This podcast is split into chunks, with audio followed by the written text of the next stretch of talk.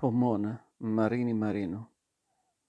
Pistoia 1901, Viareggio 1980.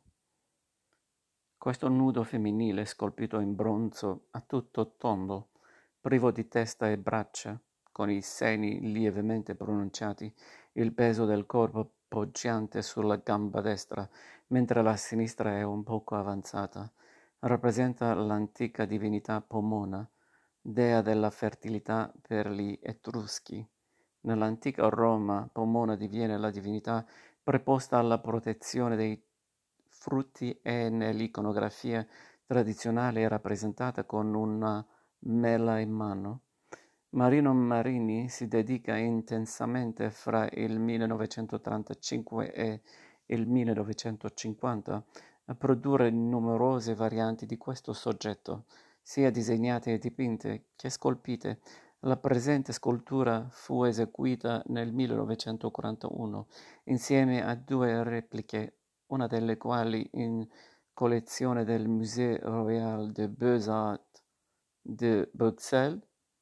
L'immaginario dell'artista Pomona e madre natura, figura mitica e archetipica che si presta a alla perfezione a incarnare un ideale di mondo agreste, sereno e idilliaco. Con questa serie Marini trova la cifra ideale per l'espressione della sua poetica scultorea, volta a recuperare un profondo rapporto con la classicità mediterranea e soprattutto italica e toscana.